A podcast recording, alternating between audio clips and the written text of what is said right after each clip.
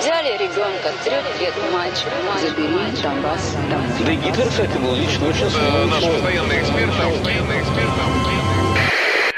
Русский фейк. Иди на...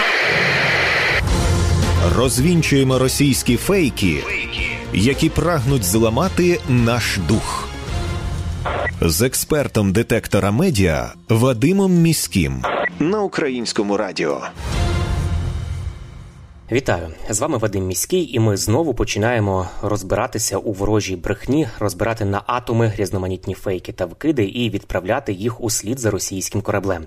Для чого ми це робимо? Для того, аби не потрапити на вудочку пропагандистів, тому що очевидно, що війна відбувається не лише за території, а й за наші з вами уми. Тому знати фейки в обличчя – це бути озброєними в інформаційній війні. Звісно, там, де є така можливість, ми на прикладах будемо розбирати характерні, стандартні прийоми російської пропаганди і таким чином вчитися розрізняти маніпулювання, шахрайство та дезінформацію самостійно. Невідомі зловмисники або пропагандисти створюють фейкові сторінки у соціальних мережах від імені начебто оперативного командування «Південь».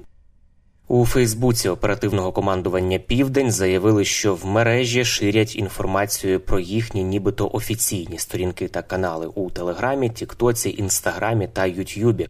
І пояснили, що насправді чимало таких сторінок фейкові. Невідомі зловмисники користуються авторитетним іменем офіційного джерела і створюють фейкові сторінки, аби насамперед поширювати свій порядок денний. Адреси справжніх ресурсів оперативного командування «Південь» ви можете знайти на їхній Фейсбук-сторінці. Вона має синю галочку як перевірена сторінка. Насправді ж, уже давно не новина, що акаунт військового у Тіктоку може виявитися фейковим, а інформацію в ньому Росія може використовувати для війни. Телеграм-канал нібито бригади Збройних сил України може не мати до неї жодного стосунку, а група, де багато місяців лайкають патріотичні картинки, раптом може поширити звичайний російський вкид. Такого висновку дійшли журналісти Радіо Свобода у своєму дослідженні російської дезінформації у соціальних мережах. Зокрема, у ході дослідження медійники виявили фейкові акаунти, замасковані під профілі українських військових. Один із TikTok-акаунтів маскувався під особисту сторінку сержанта зе ес у, який насправді веде свій щоденник війни. Сторінка «Клон» мала понад дев'ятнадцять тисяч підписників, а деякі відео набирали мільйонні перегляди. В акаунті, який виявився клоном профілю військовослужбовця зе ес у, містилися справжні відео, відзняті реальними воїнами, але накладені на них були зовсім не ті повідомлення, які мав на увазі автор справжнього TikTok-акаунту. На думку журналістів, ці повідомлення вселяли розпач і недовіру. Наприклад, просувалися меседжі про те, що Бахмут неможливо втримати, покидаємо Соледар, військові втомлені і багато інших. Розповідає Іван, букініст та користувач Тіктоку, слова якого записало Радіо Свобода. Я побачив акаунт, в якого в той час було біля мільйона переглядів. Побачив, що там дуже багато українців на цей акаунт переглядають, підписуються, але по відео мені було зрозуміло, що несеться наратив, який, ну, який шкодить нашій державі. От в нього було, що все, ми виїжджаємо, Бахмут неможливо більше втримати. Це півтори місяці назад було. Також було схоже відео про Соледар. Тобто вони, беручи відео наших військових, видають ці відео так, ніби це вони військові зе ес у. А у нас зараз в суспільстві велика довіра е, військовим зе ес у. І вони таким чином дезорієнтували людей. Дивно було те, що відео відверто антиукраїнське набирали дуже багато переглядів, і було видно, що більшість людей довіряє цьому відео. Чому так багато українців не сумнівалися і поширювали ці меседжі, розповіла експертка Інституту соціальної та політичної психології Національної академії педагогічних наук України Любов Найдьонова у коментарі для проекту «Донбас Реалії».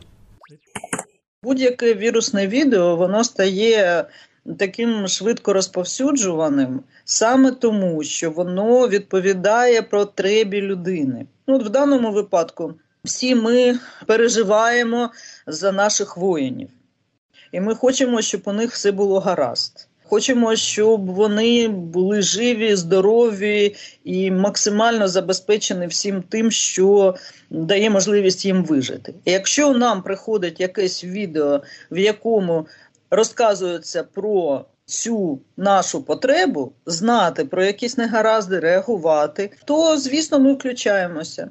Інша справа, що ми просто не настільки поінформовані, що сьогодні і відео можуть бути сфальшовані.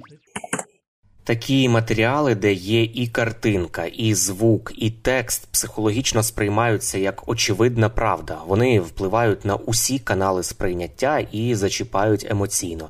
Люди схильні довіряти цьому, як побаченому на власні очі. Саме тому нагадую, що не варто одразу поширювати повідомлення, яке вас емоційно зачепило. Якусь зрадоньку, навіть якщо цю зрадоньку переслали вам рідні чи знайомі. Вони теж могли стати жертвами ворожої пропаганди. Спершу варто перевірити, що про це написали авторитетні медіа, зокрема суспільне мовлення, а також пригадати, чи не чули ви, бува, спростування чогось схожого у нашій передачі. Комарі із біолабораторії США нарешті добралися до точки призначення, але виявилася вона зовсім не в Росії, як лякали російські пропагандисти, а в Європі. Біолабораторії США за допомогою комарів створюють штучні осередки епідемій у Східній Європі. Таку заяву зробив очільник військ радіаційного, хімічного та біологічного захисту Збройних сил Росії генерал-лейтенант Ігор Кирилов. У Міністерстві оборони Росії вважають, що дослідження так званих американських біолабораторій, фінансовані фондом Білла і Мелінди Гейтс, отакий от мікс конспірології, призвели до створення штучних осередків епідемій малярійних комарів та кліщів. Наратив про секретні біолабораторії США в Україні уже неодноразово запускався Кремлем і ніколи-ніколи не підтверджувався фактичними даними. Заява про створення так званих штучних малярійних осередків теж не виняток. Фонд Білла і Мелінди Гейтс дійсно фінансує дослідницькі проекти із вивчення малярійних комарів, але ці дослідження зовсім ніяк, жодним чином не пов'язані із біологічною зброєю. Їхня мета, навпаки, це розробка вакцини проти малярії, нових ліків та інноваційних методів боротьби з комарами. На сайті фонду Гейтсів вказано, що вони підтримують і інвестують в організації, які розробляють ліки нового покоління від малярії, а також передові дослідження, які працюють над розробкою методів генетичного контролю переносників та вакцин проти малярії. Усі ці зусилля спрямовані на повне викорінення малярії. А заява про зв'язок фонду Білла і Мелінди Гейтс із діяльністю американських лабораторій із розробки біологічної зброї, так званих, не підтверджується жодними даними. Це звичайнісінька російська риторика, лякалка про біолабораторії. Крім цього, поширення малярійних комарів по всьому світу пов'язане із глобальним потеплінням, а зовсім не з діяльністю якихось таємних біолабораторій. Про це вже неодноразово заявляли екологи та біологи. Наприклад, команда вчених із Джорджтаунського університету провела одне із наймасштабніших досліджень щодо оцінки поширення двадцяти двох видів комарів між тисяча дев'ятсотим і дві тисячі шістнадцятим роками на Африканському континенті. Вони дійшли висновку, що щороку комахи збільшують зону існування майже на п'ять кілометрів на південь та на шість цілих п'ять десятих метрів угору. Вчені переконані, що головною причиною є зміна клімату, адже за сто двадцять років світ потеплішав як мінімум на одна ціла дві десятих градуса Цельсія, що створило сприятливі умови для проживання на нових територіях деяких видів членистоногих. Центри із контролю та профілактики захворювань у США повідомляють, що найвищий рівень передачі малярії спостерігається у Африці, на південь від Сахари та у деяких частинах Океанії. Наприклад, у Папуа-Нова Гвінея. У холодніших регіонах передача менш інтенсивна, і це явище сезонне. А у багатьох регіонах із помірним кліматом, таких як Західна Європа та Сполучені Штати Америки, завдяки заходам економічного розвитку і охорони здоров'я вдалося усунути малярію. Утім, повідомляють у Сі Ді Сі, у більшості цих регіонів мешкають комарі виду анофели, які можуть передавати малярію, що несе постійний ризик повторного зараження. Це були головні фейки на сьогодні. Насамкінець нагадую, що не варто довіряти різного роду пліткам і чуткам. Усі неконкретні, напівсекретні, панічні повідомлення мають у нас вмикати одразу червоне світло в голові, що таку інформацію слід перевірити. Як правило, за різними неконкретними джерелами та емоційним панічним викладом ховаються інформаційно-психологічні операції ворога, який прагне нас деморалізувати. Довіряти ми можемо офіційним повідомленням української влади та новинам авторитетних медіа, наприклад, суспільному мовленню. Ну і не забуваємо, що від нашої із вами поміркованості і зваженості при поширенні різного роду інформації, а ми це щодня робимо у розмовах із друзями чи в соціальних мережах, зрештою залежить успіх всієї країни в інформаційній війні. З вами був Вадим Міський. До зустрічі. Руський фейк. Іди на... Розвінчуємо російські фейки, які прагнуть зламати наш дух. З експертом детектора медіа Вадимом Міським на Українському радіо.